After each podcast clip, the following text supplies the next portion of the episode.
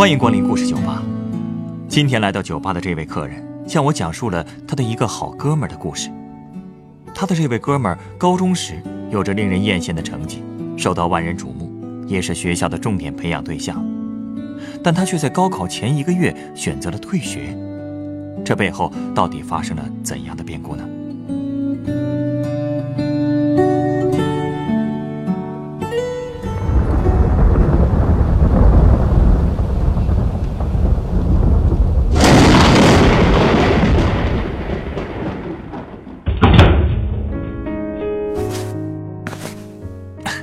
欢迎光临，来，请来这里坐。来来来，快点拿毛巾擦擦。谢谢。这雨下的这么大，你出门怎么也不带把伞呀？啊，我把伞留在上海了，给我哥们儿用了。我以为回北京应该不会那么寸，就赶上下雨了。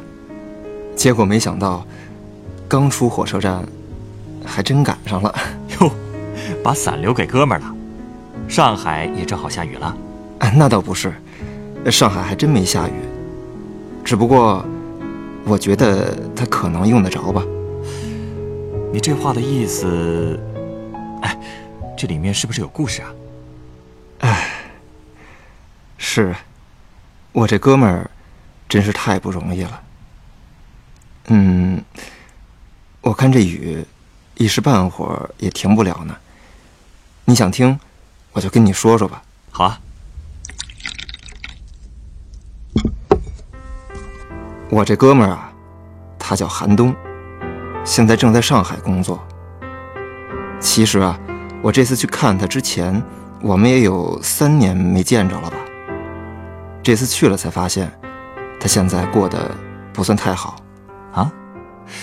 工作的不顺心？去之前，他就跟我说，他那个工作特别忙，没办法来接我。所以我下了动车。就按他说的那地方自己坐地铁到的。我下车一瞅，好家伙，那边都是些没开发的荒地呀。他在那晒得跟非洲人似的，我第一眼差点没认出来是他。接到我以后，他说要去找他同事，我们就来到了一家小网吧，门很小，里面也就不到十平米吧。挤的都是那种特别老旧的机子，屋子很暗，只有电脑屏幕发出的那点光。里头的人都只顾着打游戏。他同事在里面打游戏，哎，他们这不是在上班吗？上班时间，是上班时间啊。不过不止他同事会跑来打游戏，韩东自己也打。他跟我说，他们上班没事做的时候。就会这样溜到网吧来打游戏，反正就是消磨时间呗。然后等人齐了再一块回公司，这样偷懒不容易被经理看出来，还能少些麻烦。哎，那他不是说他很忙吗？所以我当时也挺意外的，也不知道他上的到底是什么班。而且还有一点让我很惊讶，因为韩东以前都不打游戏的，也不会抽烟，但现在他全沾了。他跟我说，他晚上要九点多才下班，让我自己在附近先逛着。我看这时间还有五个多小时呢，就让他给我推荐推荐去哪儿好。可一聊才知道，他来了上海半年，仅只去过一次外滩。其他那些上海很有名的景点，他也没去过。这就奇怪了，他对那些地方不感兴趣吗？他说没钱。什么也买不起。可我一直想，他要是高三没退学的话，可能也不会像现在这样吧。退学？他退学了？嗯。高三那年，他在高考前一个月退的学。高考前退学？哎，究竟怎么回事啊？嗯，我从头跟你说吧。好。我和韩东。是从高二开始成为好朋友的。那时候，只要是学校有假，我俩就能在县城里逛上半天。那时候是学生嘛，其实兜里也没多少零花钱，就是穷逛，但特别开心。我也是从那个时候开始，就老听韩东老念叨他以后要去更大的城市。其实他倒是有这个资本，你别看他老跟我一块压马路，可他其实是那种边玩边学型的学生。我记得中考他进我们班的成绩是班级第三，后来还考过两次班级第一呢。我嘛，成绩一直在中下游。按理说我是不可能和韩冬这么好的学生成为同桌的，这完全是因为我们班主任在高二那年突然实行什么好学生带差学生学习的政策，我才捞到他这么个同桌的。然后你们就成了好哥们了。是啊，我俩真挺投缘的，主要是我俩都看不惯我们班主任那人前一套人后一套的样子。不过班主任的政策，韩冬还是在我身上落实了。他经常给我讲题，哎，我跟你说啊，他学起东西来可快了。老师讲的内容，他都有自己的讲法，而且他讲的比老师还清楚呢。但我那个时候吧，却是破罐子破摔的心态，觉得自己就算考不上本科，考一个专科也足够了。哎呀，好不容易遇上个好同桌。你还不好好珍惜啊！我就不是块学习的料嘛，所以读不读书我都无所谓。但是韩东不一样啊，他的成绩绝对是拔尖儿的，班主任和学校都把他当做重点的培养对象，就连他说要考上上海交大，也没有人质疑过。他的目标是上海交大，对，他好像一直想去上海来着。后来上了高三，我俩就不是同桌了。他的位子被调回了前三排，我俩呢，也只是在回宿舍的路上聊几句。不过，我觉得好像就是从那个时候开始，他就变得有点奇怪了。奇怪？怎么说？他变得不像以前那么爱说话了，而且他还老皱着眉头。都是我问他话，他才会回我。有时候还会走神儿。对了，那段时间他的黑眼圈特别重。不过毕竟是高三嘛，大家都在熬夜刷题，这也不算什么奇怪的事儿，没人会注意这个。可韩冬有次在回宿舍的路上跟我说，他睡不着，会整宿整宿的失眠。啊？整宿的失眠？这？这该不会是抑郁症的症状吧？哎，我那时候也不懂，就没把他这话当回事儿。直到他第一次来请假，当时我是我们班的纪检委员，他跟我说这事儿，其实是来找我要假条的，说是要出去看病。我问他是哪不舒服，他还跟我说就是想逃课出去玩玩。我当时还挺羡慕他的呢，可是后来我发现他请的假越来越多，而且每次还都被班主任批准了，这就很奇怪了。我就跑去问他，才知道他那段时间确实是出去看病了，而且他已经连续失眠两个月了。我记得他跟我说，他可能考不上上海交大了，所有的人都觉得他能考上。但他却早就没了信心。哎，果不其然，那次期末考，韩冬第一次退出了班级前十，他特别低落，就连除夕我给他发的祝福短信，他也没回我。哎，那他都这个样子了，他的家人呢？不帮帮他吗？哎，他们家的情况，我也是年后再开学的时候才听他说起的。那会儿刚过完年，回到学校，每个人基本都胖了一圈可寒冬却瘦得很明显。我挺担心他的，就问他年过得怎么样。他跟我说，和以前一样。不过今年他哥回来了。哦，他还有个哥哥。你是说，他哥哥以前过年都不回家吗？嗨，他哥因为当年高考没考好。就只读了一个职高，还没等毕业呢，就出去工作了。现在听说也是在混日子。他哥既然都这样了，没办法，所以他们家里人就把全部的期望都寄托在了韩冬身上。至于他爸妈，当初为了供他和他哥读书，两个人一直在广州打工，也就过年这几天回来看看。那这个韩冬一直是一个人住，嗯，他平时放假都是一个人在家，做饭、洗衣服都得自己来，有时候好去山上砍柴回来烧，这也不是一两天的事儿了。他从初中开始就这样了。他曾经跟我回忆过，说以前每次跟着他哥去村口的收发室领爸妈寄回来的钱的时候，那个信封总被揉得很皱，封口都用胶水封得死死的。他哥拆的时候都是小心翼翼的，生怕撕到里面的钱。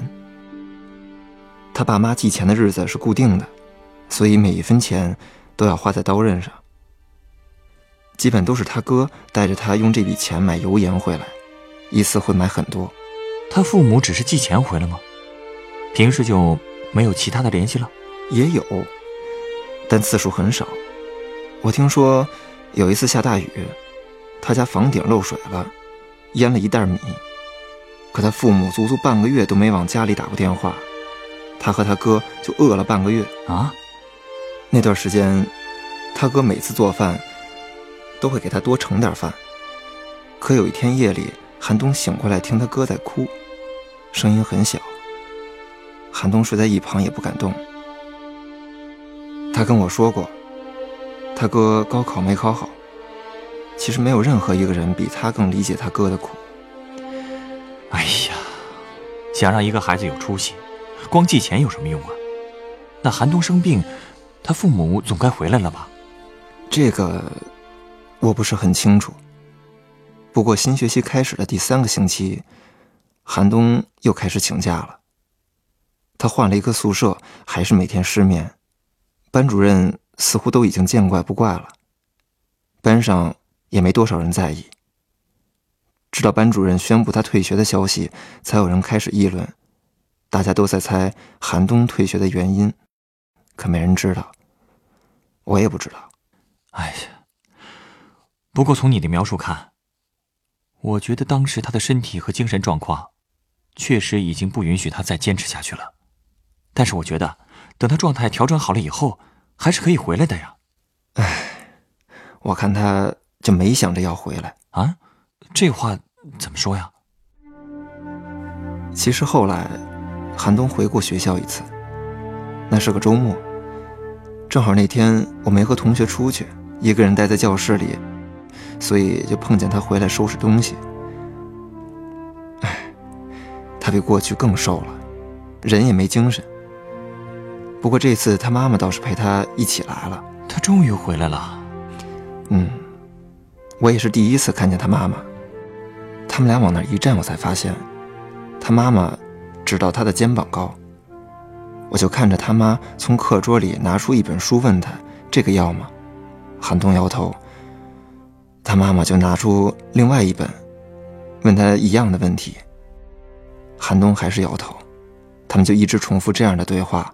不过他妈妈的声音越来越小，到最后都快哭了。最后，韩东从教室只拿走了日记和字典，连复习笔记都送给我了。看来啊，他真是再也不想高考了。哎，你没跟他再说点什么吗？我当时怕刺激到他，也没敢多说什么，只能陪着他去宿舍收拾东西。他把堆在宿舍的所有课本和试卷全塞进了麻袋，准备找楼管卖掉。他妈妈原本想拦着他，但最后也只是小声的问了一句：“为什么要卖掉呢？”等寒冬出去了，他妈妈才和我搭话，问我父母是做什么工作的。还问他们会不会在家里陪我读书，我说会啊。估计啊，韩冬的妈妈应该也意识到了，自己陪孩子的时间太少了，对孩子亏欠太多了吧？嗯。他妈妈那天跟我说，他们家小东就是缺人陪。他和孩子他爸一直在外面打工，一直觉得小东是让人很放心的。没想到现在说不读就不读，他们两口子肠子都要悔青了。可韩东跟他们说了，说是要再读下去他就会疯。他们最后也没辙了，说着说着他妈就哭了。唉，我估计啊，韩东也是挣扎了很久，才决定放弃了吧。可我觉得，韩东他当时要是再坚持一下，会比现在过得好很多很多。高考结束以后，我们同学聚在一起唱歌、喝酒，韩东没参加。那时候他已经去了广州。之后我们好久都没他的消息。哎，那你们俩后来是怎么联系上的？我俩再联系，嗯，都已经是二零一六年的元旦了。他不知从哪儿找到了我的手机号，他跟我说他回来了，抽空可以一起吃个饭。我答应了。过了几天，他又打电话跟我说，他的外婆要做手术，可能去不了。我就安慰他说：“以后还有机会的，不过再见他，就又是一年以后了。”就是你去上海这次，嗯，寒冬让我来上海找他玩，我就去了。不过这次见到他，我脑子里还是那个想法，觉得他高三真的不应该退学，就算考不上上海交大，上个普通的学校也行啊。就说他现在住的这个地方吧。离上班的地方可远了，楼里连个路灯也没有。第一次我去他家的时候，夜里上楼差点摔个大跟头。他那屋子十平米都不到，除了一张桌子、一张床、一个衣柜、一个破窗子和一个水池，就什么都没了。夏天的时候，人在屋里根本待不住，坐下没一会儿，浑身就都湿透了。洗澡也没个正经的地方，就只能在一个小阳台上洗。虽说他住在上海，可他住的那一片，跟农村也没什么两样。韩东也说，这个城市跟他当初想的一点都不一样。他也想过回去读书，不过复读中心没同意，因为他离开学校太久了。其实啊，就算不考大学，也不一定没前途啊。你就没鼓励鼓励他？唉，我也不知道该怎么跟他说。听他说，他爸妈在第二年因为他这事儿离婚了。我在上海也只待了两天就走了，也来不及说什么。那那把伞是怎么回事？哦，其实主要还是我忘在他那儿了。上车以后，他告诉我落下把伞，我就让他留着了。反正总会有用得着的地方。而且他经历了这么多事儿，我作为哥们儿，却什么都没帮他。送他一把伞，也是希望能为他遮些风雨吧。嗯，我懂了。既然你刚从上海回来，我就送你一杯应景的鸡尾酒吧。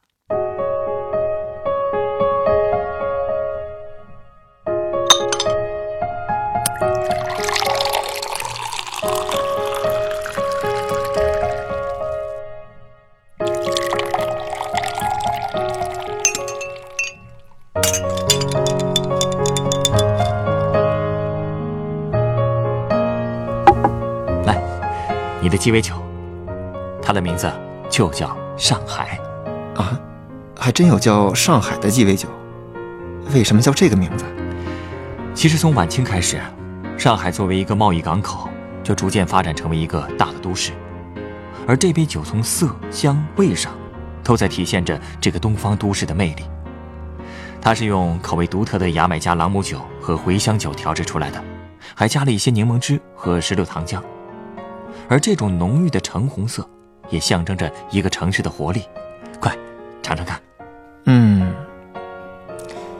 口味还真是挺特别的，浓烈又有些刺激，但也很醇厚。被你这么一说，可能繁华的大都市还真是这样吧？有历史，但也充满着活力。嗯，而且啊，也充满着机会。虽然你总是强调，如果韩东能上大学就好了，但是现实已经这样了，也确实无法强求。他当年退学，并不是他一个人的责任。对于大量的留守青少年来说，他们本身已经承担了太多的负担和压力。因此，我非常理解韩东当年选择放弃是有多么的无奈。不过呢，人生也并不只是一条路可以走啊。他既然来到了上海这个大都市，选择和机会也并不会太少。作为哥们儿，我希望你不只为他留一把伞，更要给他留一份希望。平时呢，多跟他联系联系，告诉他，以他的学习能力和勤奋，一定可以在大上海闯出一片天地的。有空啊。让他多去外滩走走，不是为了去买什么，而是去了解了解过去的历史。上海历史上的那些成功人士，很多人也是白手起家的。人生遭遇风雨并不可怕，他只要自己肯撑起那把伞，就一定可以熬过短暂的雨夜。